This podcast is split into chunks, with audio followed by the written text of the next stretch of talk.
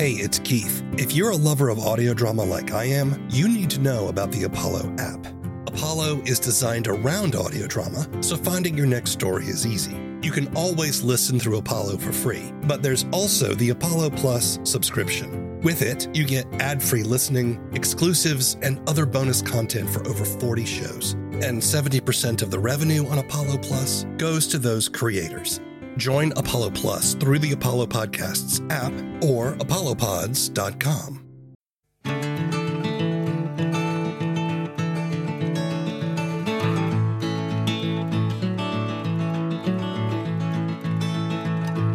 Hello, and welcome to the first episode of a podcast about audio drama and the creative process. I'm W. Keith Timms, writer and podcaster, creator of The Book of Constellations. In this show, I listen to the first episode of an audio drama, then have a discussion with the creators about the show, their methods, their struggles, and successes. Today, we're discussing the first episode of InCo. D-Class ship ID number 2736478-975 located in zone 278-98 Delta. There's a package available for pickup. D-Class ship ID number love of 27364... Look, lady, this is a secure channel. I don't know how you got it, but I'm not that kind of transport. D-Class ship ID number 2736478-975 located in zone Fucking droids. 278-98 Delta. There's a package available for pickup. D-Class ship ID That was the off button, right? If you don't hurry, He's don't hurry, he's not gonna make it. He's not gonna make it. He? Located in zone 278-98 Delta. What the There's a package fuck? available for pickup. D-Class What the fuck? Where's the suit, lady? Hey, babe, sweetheart, you're fucking with me, right? I'm not exactly dressed for a goddamn space. Where's the deployment ship? Where is your ship? 478-975 Shit. 278-98 Delta.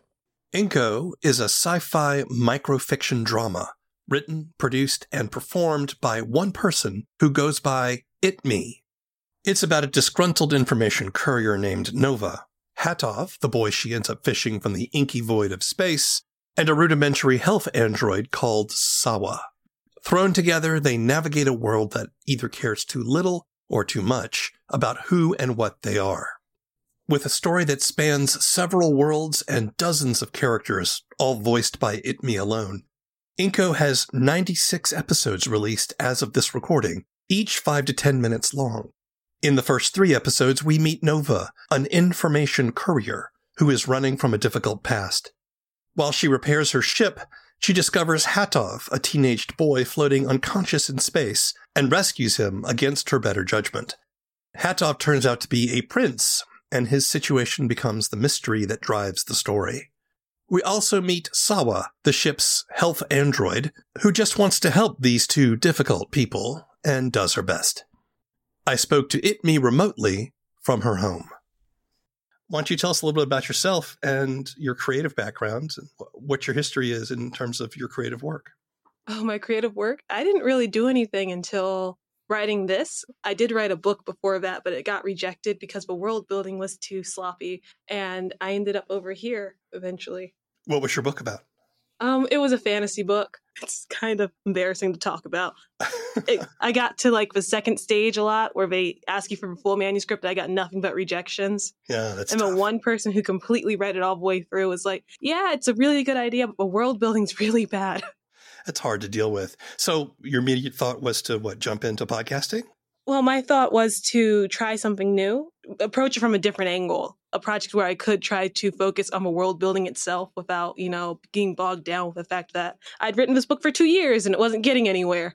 Yeah, I got the idea when I was watching Ad Astra, the movie with like Brad Pitt. right, right. Yeah, I fell asleep during it like six different times, and I was like, you know, it'd be great if they added some humor, right? So I got the idea for InCo while I was watching that. And then the idea for the podcast itself, I got when um I was listening to Alice Isn't Dead. hmm Yeah. And I thought I could do that. Maybe. Do you have any background in the arts prior to these writing these things you've done? I went to college for biomedical engineering. I was about as far from this as humanly possible. So what what made you switch? So I had a project in biomedical engineering, and as a black woman, I was often belittled and hmm. people laughed in my face quite frequently. And I got the idea that either it was going to kill me or I was going to kill someone. so I decided maybe I should try a different career path. That's a pretty big transition. You had the idea of InCo. Tell me about what happened next. What was your process to to sort of jump in? And you're doing all this by yourself, which I think is astonishing. Coming from nothing, how did you decide to just throw yourself into the fire, so to speak? I mean, it's a pretty big jump. Oh, yeah. There was no waiting because I figured if I waited too long, I would chicken out or I'd come up with some sort of excuse as to why I shouldn't do it because I had no experience in podcasting and I had no background. I had no idea what to do with sound design. As a matter of fact, my first like seven blog posts were just begging for sound design tips and I never got any. so I started off with a world. I think I wrote about three planets first, the ones that Nova visits most often. And I developed like their background, the weather, their socioeconomic stuff. Then I decided to work on the characters themselves. And each of them got a character sheet that was like a full page that just gave like their likes, their dislikes, five different attributes or so, and how they sounded when they were angry because I have to voice everybody. Hmm. So I can't have them all get angry or emote in the exact same way, or else there'll be a lot of bleed through and it'll be hard for listeners to differentiate, especially in high tension scenes. Well, what are your inspirations? I mean, uh, you said you were watching a sci fi movie when you had the idea for this. Are you a sci fi fan? No. Actually, sci fi is one of my least favorite ones, ironically enough. I, they have this small habit of when a, a character gets injured, there's science to fix it. Uh huh. And it used to drive me absolutely nuts as a child. And I know that it's science and, you know, fantasy, it's just called magic, but at least fantasy allows itself to call it magic. So- right. I think it was I think it was Arthur C. Clarke or someone who said a sufficiently advanced technology is indistinguishable from magic. Yep. Right. But yeah, so you, you're not a sci-fi fan at all, and yet you picked sci-fi. Why? hmm Because I was watching Ad Astra and you got to the pirate part and there are space pirates on the moon. and I could not make it make sense because I couldn't figure out where they were hiding, how they were getting materials, why they were on the moon, who was sponsoring them. It was driving me nuts. So I was like, I have to make it make sense. So I figured you didn't you need a lighter cargo. What's lighter than, you know, apparently I mean if you're you're attacking a car, you're going for scraps or people or hostages. What's lighter than that? I was like, information has no weight and it's infinitely valuable. And if you wanted to do anything in space that, you know, you needed to actually have a base in space, information would be the lightest, easiest, most valuable thing you could have. Thus, Nova became the information courier or InCo of your Mhm. show. Yep. What is InCo in your own words? What does this show mean to you? InCo at its heart is just a story about the people who are left behind. You know, when people die or somebody decides to leave to go better their lives and you're not in that picture anymore, what do you do with, you know, what's left over? And Nova obviously hasn't really handled it well. And neither has Hetov, and they both find themselves in a situation where they have nobody to rely on but each other, and they start moving forward. Why did you want to tell this particular story at this particular time? Hetov's roughly based on my little brother, hmm and I thought it would be cool if he could be the hero of his own story. But he also had to have a lot of character development and a lot of flaws before then. So I introduced him a way that I did because that's how it felt when my brother was born. He just wasn't there. And then all of a sudden, there's a child, How far apart in age are the two of you? 16 years. Wow, that is a Oh, big yeah. difference. Is this a personal story? Uh, And, and the reason I say that is that a lot of people, they say that writing can be personal. And especially if you're doing it all yourself, how much of you is in this story and is it coming from a personal place? Oh, there's a ton of me in here. It was not intentional, and I did not realize until recently how much I did, especially with the newest arc, but also less obviously in the beginning. A lot of the story is me trying to understand what's happened in the last few years. The last few years have just been rough in general. Um, You're talking about with the pandemic and with the pandemic and life in general, I, I never really had the time to process it. So when I started writing this story, I thought it was literally just, you know, me doing a little sci fi story just because I thought it would be fun. It would be something new. And I ended up finding out a lot about myself while I was writing it because a lot of the problems reflect my own problems, like never having gotten to mourn something that you just kind of hold on to it yeah. and it just festers and you never quite address it. And going through the process of trying to address it now has left me feeling kind of lost. Right now, a lot of my relationships with people have started to change. Hmm. And with that, I haven't been able to um, keep everybody who I wanted with me Yeah. at the time. And I mourn the loss of those relationships because, as I didn't even realize when I was writing this, I did the most aromantic thing ever. And I sat down and I said, I'm going to write a story with absolutely no romance because I don't want to deal with it, right? right.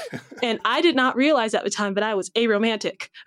Um, and I realized it recently, and I was sitting there and I was like, I think that's the way I deal with relationships tends to reflect that, whether I knew it or not. I like very intense platonic bonds. Yeah.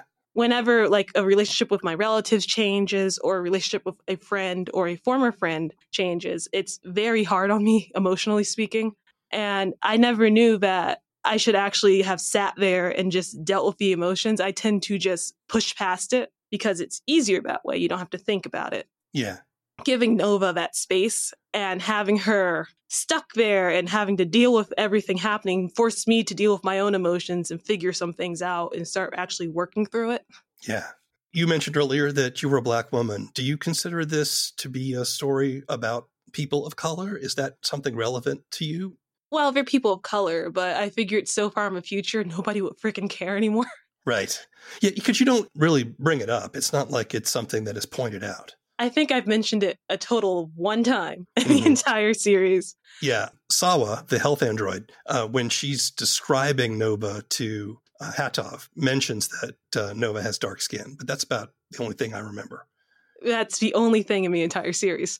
Um, As a matter of fact, I thought I was taking a really big gamble when I switched the cover to one of a black woman on it because I was worried that people would scroll by and they just wouldn't click on it. But I wanted it so bad to just have a little bit of rep, just like visually, so that people couldn't forget that she is indeed a black woman.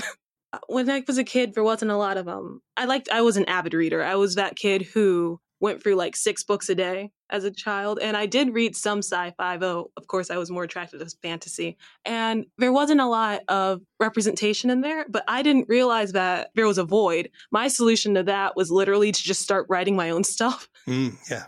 and then just say, you know, that's their story. I'm not in it, but I can write a story with me in it. And so, naturally speaking, when I saw all this, I was like, of course she's going to be black. Is that part of why you thought you could do all this yourself? Because you're writing it yourself and you're going to tell your own story. And, and I say that with respect because I know it's tough to do everything yourself the voices and the editing and the writing.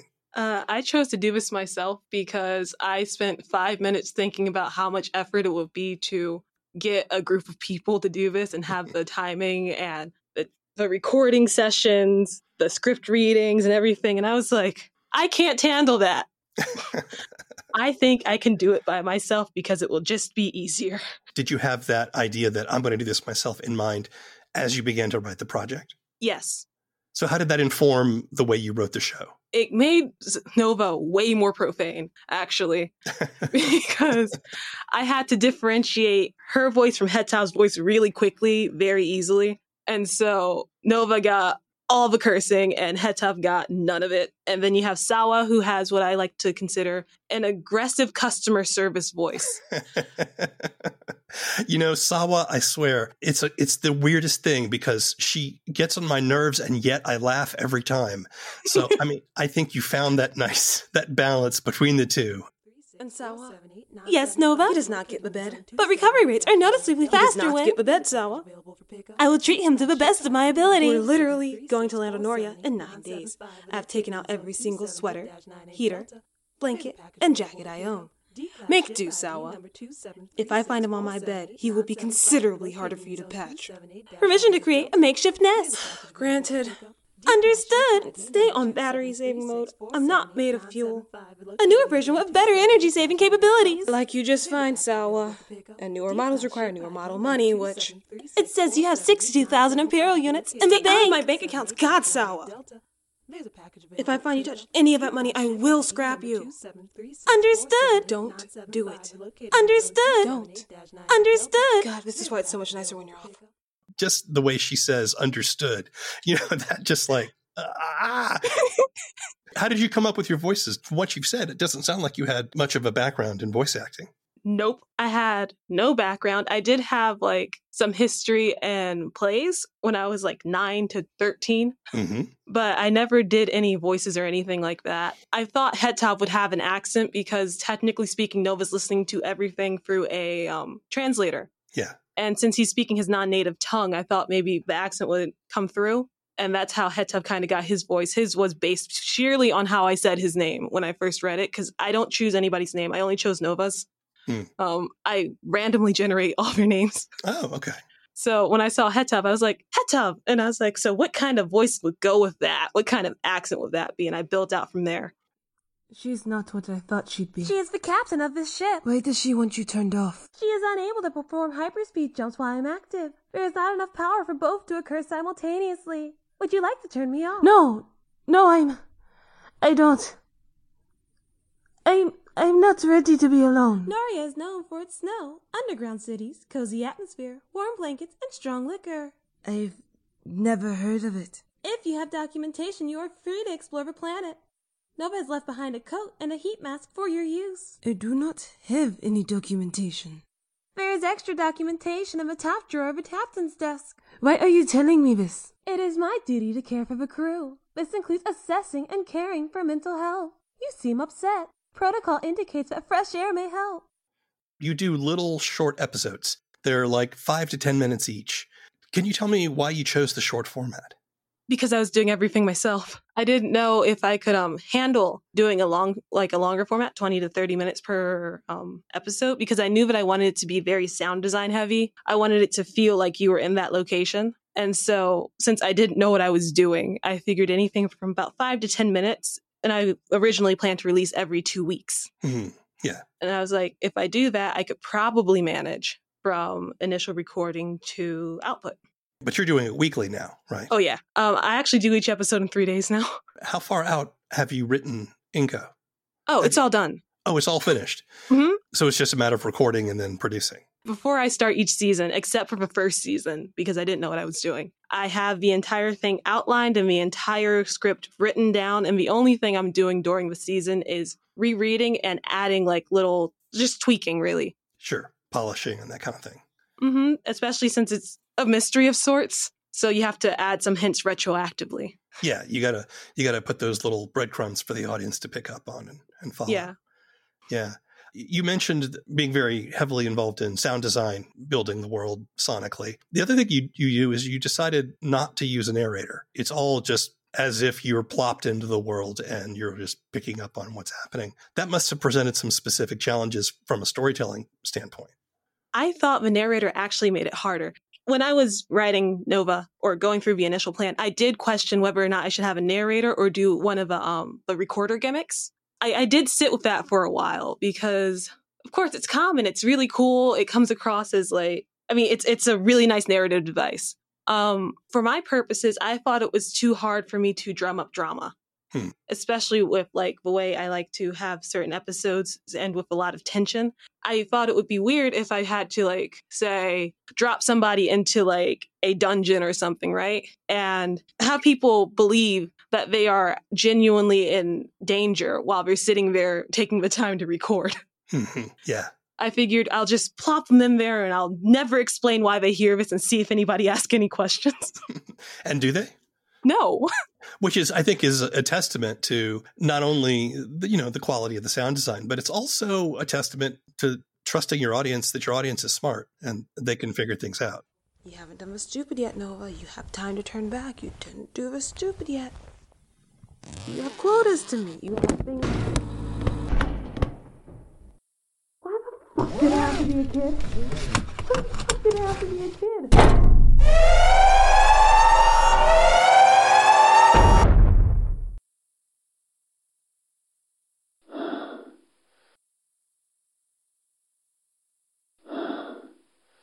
Please don't be dead. Please don't be dead. Please don't be dead. Please don't be dead.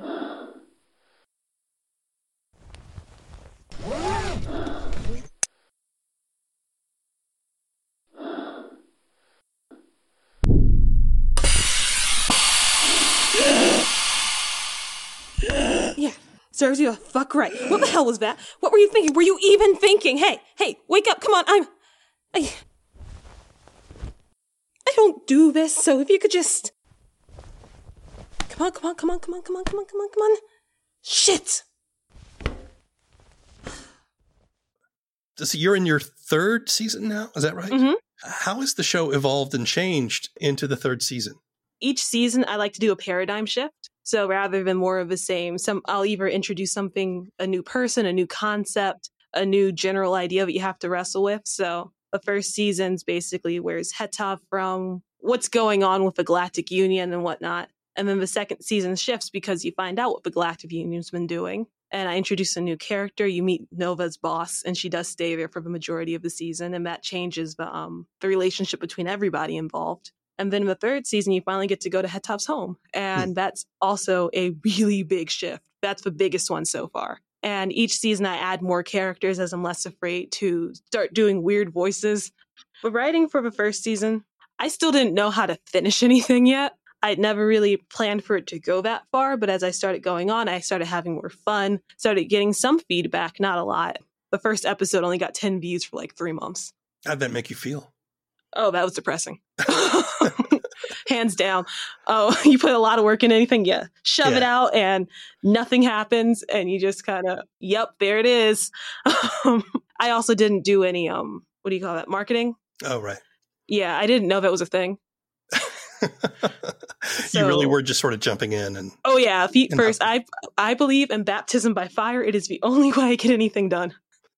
I I saw something on the website. It said uh, you wanted to write a story with morally great characters whose greatest strengths came out when they were at their most vulnerable. Could you talk to me about why you want to write stories like that? well, morally great characters happen because I hate goody two shoes. That's just me. Because I look and I'm like, but why? And we're like, because it's morally correct. And I just sit there. I'm like, but it's not easier. Yeah. And I do not understand why you would not go the easy way to get the same response. But I do see why people do it in real life, but just like in TV shows, as a child, especially where they try to drill good and bad and, you know, black and white morality, it used to drive me absolutely nuts. I actually really, really liked Avatar The Last Airbender. The Mhm. um not the the Ozai thing, because that was clearly a black and white issue, but the spirit world, where um somebody called it blue and orange morality, where you weren't quite sure what people were functioning on, but you knew that they had a code of conduct somewhere in there. Nova is not a good person. Yeah. She's done some things. She's done a lot of bad things. Well, she contemplates leaving Hatov to die in space Yeah. for a brief moment, but she's weighing like, I got my own things to worry about, not this kid. and I wanted her to be um, believable in that aspect too. I wanted people to understand where she was coming from and that in her world, everything has its own weight and its own price, right? And in order for her to start moving or try something else, she has to exchange it for something of equal or greater value. That's just how she functions as a person. Hetov is a bit of a um, he's a bit of an outlier in that because she does actually like him, and you get to see how she starts to um change her code of conduct to fix that or at least to accommodate him so that she can actually help him out a bit more than she usually would. And then the part where the greatest strengths come back when they're at their weakest is that Nova is a very hard character. So is Hetov in his own way. But I wanted them to actually get to know each other and I wanted to like form a nice bond there. And in order for them to, you know, coalesce in that way to have a decent friendship or a believable connection, they needed to open up. And that means being vulnerable. And I wanted to forge a relationship where they choose to be vulnerable with each other. What do you struggle with creatively? Bleed through. I have at least that I've counted as of last season 38 named characters. Um, and they all have to talk in different ways. They all have to emote in different ways and they all have to be compelling in their own way. And in order to do that, I need them to be one instantly like you need to know what your thing is within like 30 seconds of meeting them, right? Yeah. because I only have about five minutes to work this, especially if you're a one off character. And they all have to speak differently and in their own tonalities or whatever in order for people to be able to differentiate them when you're hearing it, because after all, it is still all me.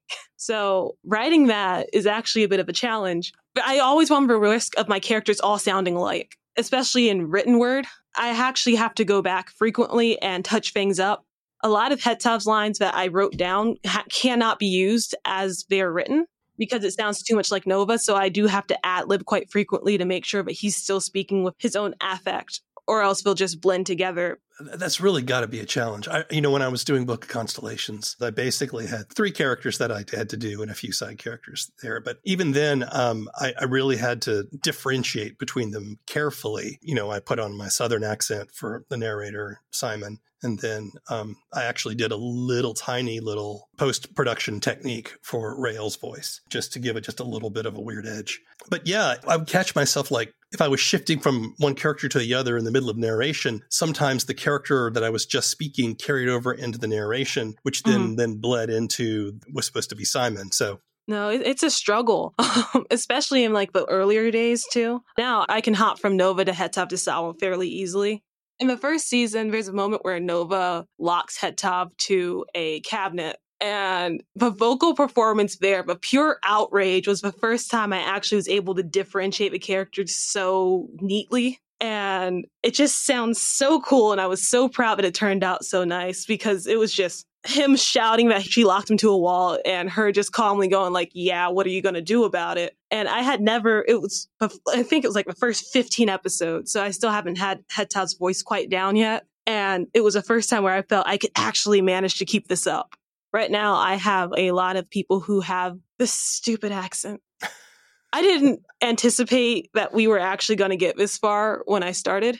I couldn't change Hetov's voice three seasons in because Nova got a better um, translator. And so I had to stick with Hetov's voice. But if Hetov had to sound like that, then everybody on that planet has to sound oh like that. Gosh. Yes, of course. Of course. And so I've been struggling with differentiating a lot of, particularly the fem characters, which has been really weird because I've been getting this weird sensation that I am somehow performing feminism in a way, you know, performing fem poorly. Oh. and as far as I know, I am a girl right now. And the more I do this, the more que- times I end up questioning it. so I'm like, am I just performing femininity? It doesn't even sound right. It sounds like I'm making fun of them. And I'm more comfortable with Hetov's voice, and it's just been really weird. Judith Butler said that all gender is performance anyway. So yeah, I didn't realize that was a thing until I was stuck in my house for two years. So you, you don't understand. My dad once said girls don't do that. And I looked at him dead in the eye at like the age of eight. And I was like, but I'm a girl and I'm going to do it. And that was my comp that was like my understanding of gender performance right there. How do you measure success? That is a great question because that is the one thing I am really bad at. Um, I never came up with a metric of success in this piece. Um, I think I'm sitting around 50,000 downloads recently. Nice. Or I'll be just about to hit it. Thank you and I'm getting like kudos. Some people offer me Ko-fis and I get letters of people saying this is so nice and I get reviews. And I was sitting around, I was like, when will this be successful? Hmm. Yeah. you know, I, I, never came up with a metric that would say, I am definitely here. Here's where I want to be. And the way that my personality is, is that I will always consider where I am to be far from where I want to be. Hmm. And so I, I do struggle with imposter syndrome because of it. Oh, yeah. And I sit around and I wonder, am I good enough to be here? And I'll talk to other podcasts. I'm like, man, they have their stuff together. Look at how, you know, professional and nice they are. And then next thing you know, somebody will offer me a seat on a panel and we'll be like, Hey, you're really good at podcasts. Do you want to come here and, you know, talk with us about how we, you know, do things? And I was like, I don't know what I'm doing. Mm-hmm. I, I've only been here two years. We're like, you're one of the best in the business. I was like, since when? since I never bothered to measure, I always feel like I'm not doing well enough. So I'm always pushing for the next best thing and the next thing, which leads to, you know, general dissatisfaction with my product. If you don't have a clear metric of success, what keeps you motivated? Why do you keep coming back? The weekly deadlines. Is that it? Yeah.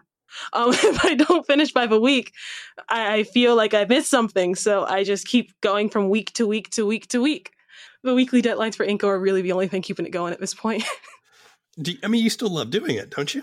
Oh yeah, I do. I do enjoy it. I especially love how it comes together. Hearing it go through me just repeating a line like anywhere from like three to ten times, trying to get my intonation right and trying to make it sound like I'm actually talking to somebody else, to putting it together and having a conversation, and having a conversation in a location, you know, and everything. That's really cool.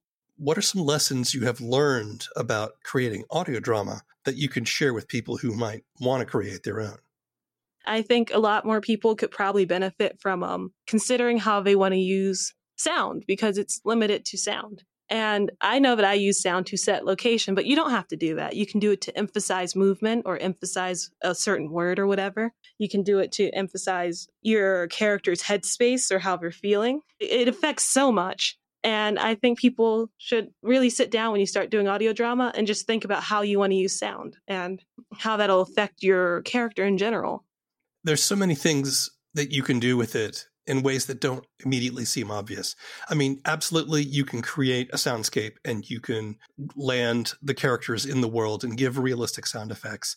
But you can also use tone and music and uh, sounds which are non diegetic to influence how the audience perceives the events that are going on. I think it's a smart insight that you've got the medium, which has limitations, but instead of limitations, embrace the strengths. What are the things that it can do?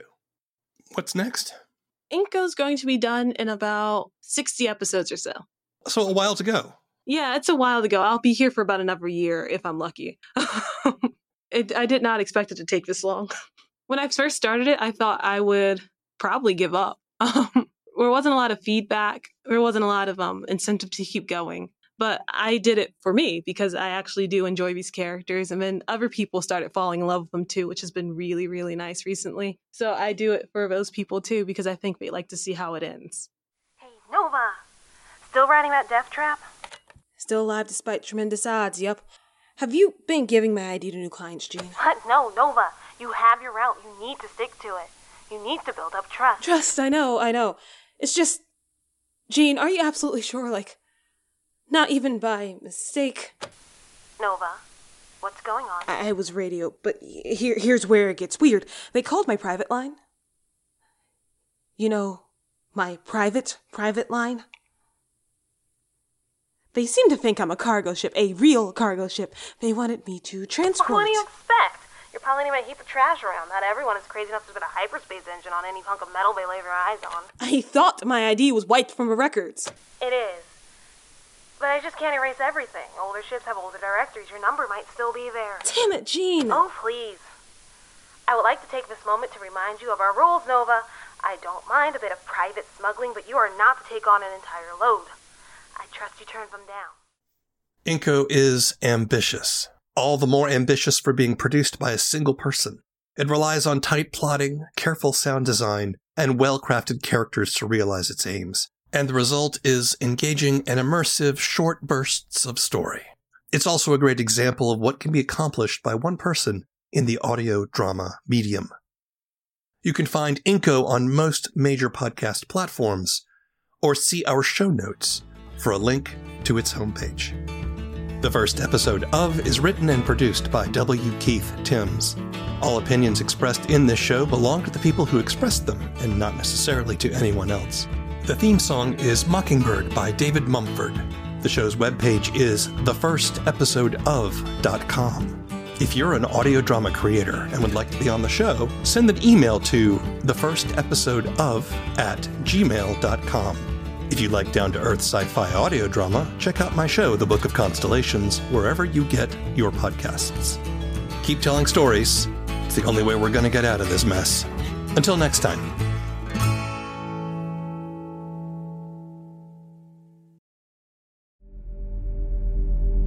I know you got questions about him. Where did he come from? How did he do all those things they say he did? Was he a terrorist? Was he crazy? Was his skin really blue? Well, I'll tell you what I know. I was there with him, driving through the back roads under the stars. I was witness to wonders and miracles, and to the darkness that's coursing through the veins of our country. He came to fight it in his own strange way, but no one leaves that fight unchanged. Not even Rael. People ought to know the truth. And I was there. The Book of Constellations is a down to earth sci fi road trip. It's audio fiction, and you can find episodes at bookofconstellations.com or wherever you get your podcasts.